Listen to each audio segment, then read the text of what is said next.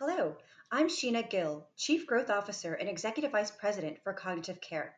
On this episode of Early Detect Studios, we are honored to feature Dr. Veronica Gillispie Bell. Dr. Gillispie Bell is a board certified obstetrician and gynecologist and associate professor for Ochsner Health in New Orleans, Louisiana, where she is the senior site lead and section head of obstetrics and gynecology the Director of Quality for Women's Services, and the Medical Director of the Minimally Invasive Center for the Treatment of Uterine Fibroids.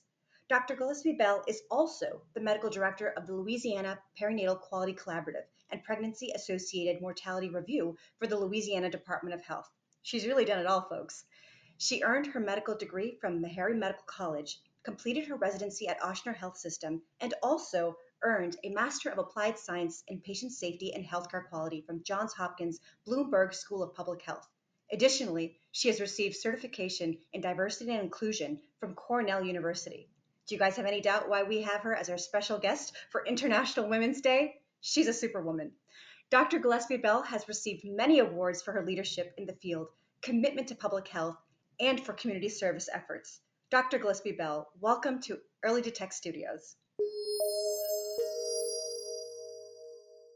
Thank you so much, Sheena. So, as today is International Women's Day, we reflect and we celebrate the progress of women, but at the same time, we call for needed change. Women, including Dr. Gillispie Bell, are playing extraordinary roles in the history of their many communities. You know, when I read your article in January, The Contrast of Color, it really gripped my soul. So, first, I want to thank you for writing it you know, in the color of contrast, you notice similar pattern of disparity between COVID and maternal and infant mortality. Can you share what your observations were and why these patterns emerged? Sure, Sheena. Um, and thank you for asking that question. I have to say, I was really motivated to write that article when we started seeing the disparities of deaths from COVID 19. And many well meaning people were wanting to investigate and determine why we were seeing a disparity of deaths. Mm-hmm. Now, I've worked in the area of maternal morbidity and maternal mortality for quite some time and mm-hmm. also noted those disparities. And so I knew where those disparities were coming from. It's implicit bias and structural racism. And until we tackle those two really big topics, no matter what the disease process is, we will continue to see these disparities. Mm-hmm. That's that's very very interesting. And you know the data that you showed it was just so spot on that these patterns truly exist. Um, you know when I read that article, it reminded me of your role as the medical director of the Louisiana Perinatal Quality Collaborative as well. You know, and you've made great progress there, measurable progress. Um, and you know there were there were absolutely improvements in severe maternal morbidity among Black birthing persons who experienced hypertension and hemorrhage specifically. However, those same improvements grew at a faster rate for white birthing persons, you know, indicating continued disparities. So, can you share your thoughts about this? It, it seems that almost there continues to be disparities even in progress.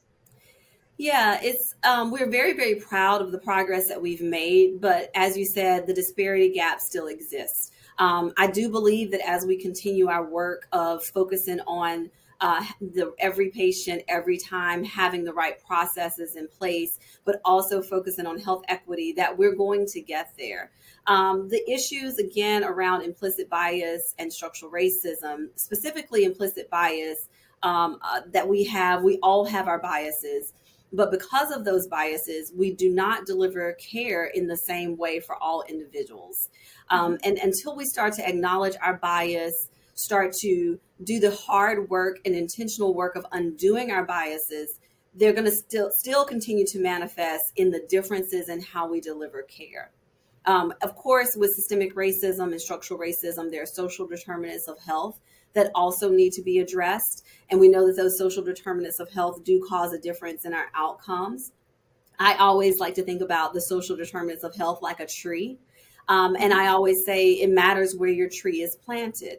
And so we know that in minority neighborhoods, there are higher rates of crime, there are higher rates of even tobacco ads, all of these mm-hmm. things um, that start to affect our health outcomes. So we really have to tackle the two of these big, big ideas implicit bias and structural racism to start to decrease that disparity gap. That's very interesting, and it's it's uh, something I think that your article goes into um, great um, emphasis on. And and you know, when I read it, I just I just felt like you know it's it's something we can all benefit from from understanding. You know, every every corporation in America, you know, health systems, the OBGYNs, but also every corporation in America.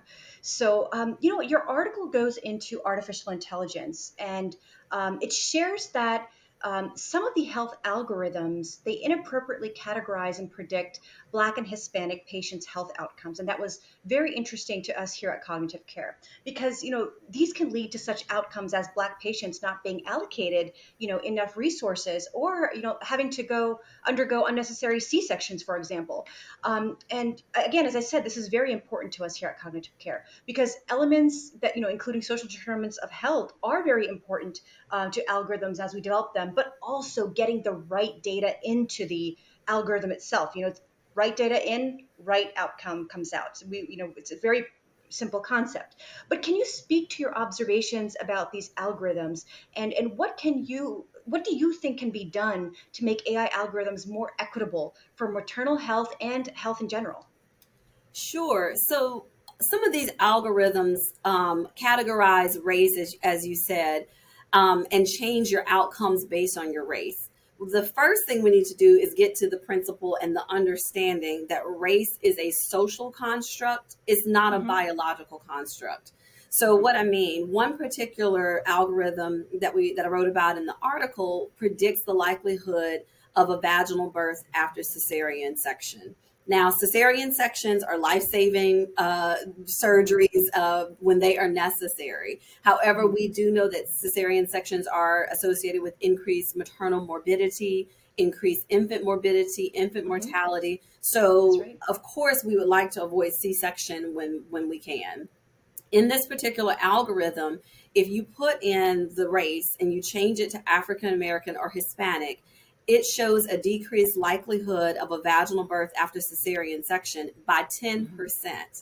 Wow. And that really makes no sense. I, as a Black woman, am not biologically different in a way that I cannot have a vaginal birth different than a mm-hmm. white woman. So why is race even a part of the algorithm? So we really have to think about that when we're when we're making different algorithms, when we're making different recommendations. And this is just you know, the VBAC one is one of many. But when we're making those mm-hmm. recommendations, we have to really consider if race needs to be a part of that. Because again, race is a social construct. And because of the social determinants of health, and because of the social determinants of health that have been affected for minorities, um, again, based on where you live and all of those factors, socioeconomic, mm-hmm. because of those, outcomes may be different, but it's a social construct. It's not because biologically we are made uh, any different. And so that it's really important to understand that um, and to not put race in these algorithms. Absolutely, absolutely. And that's something that we uh, here at Cognitive Care really um, take to heart. And everything we do makes sure and makes certain that the outcome is as equitable as possible. So, your article makes it very clear that we all must look introspectively for implicit bias to find the cure, if you will. So, how do you see the role of technology helping healthcare organizations make this journey? You know, I would like to sort of understand from your perspective what is the role of the doctor and what is the role for data?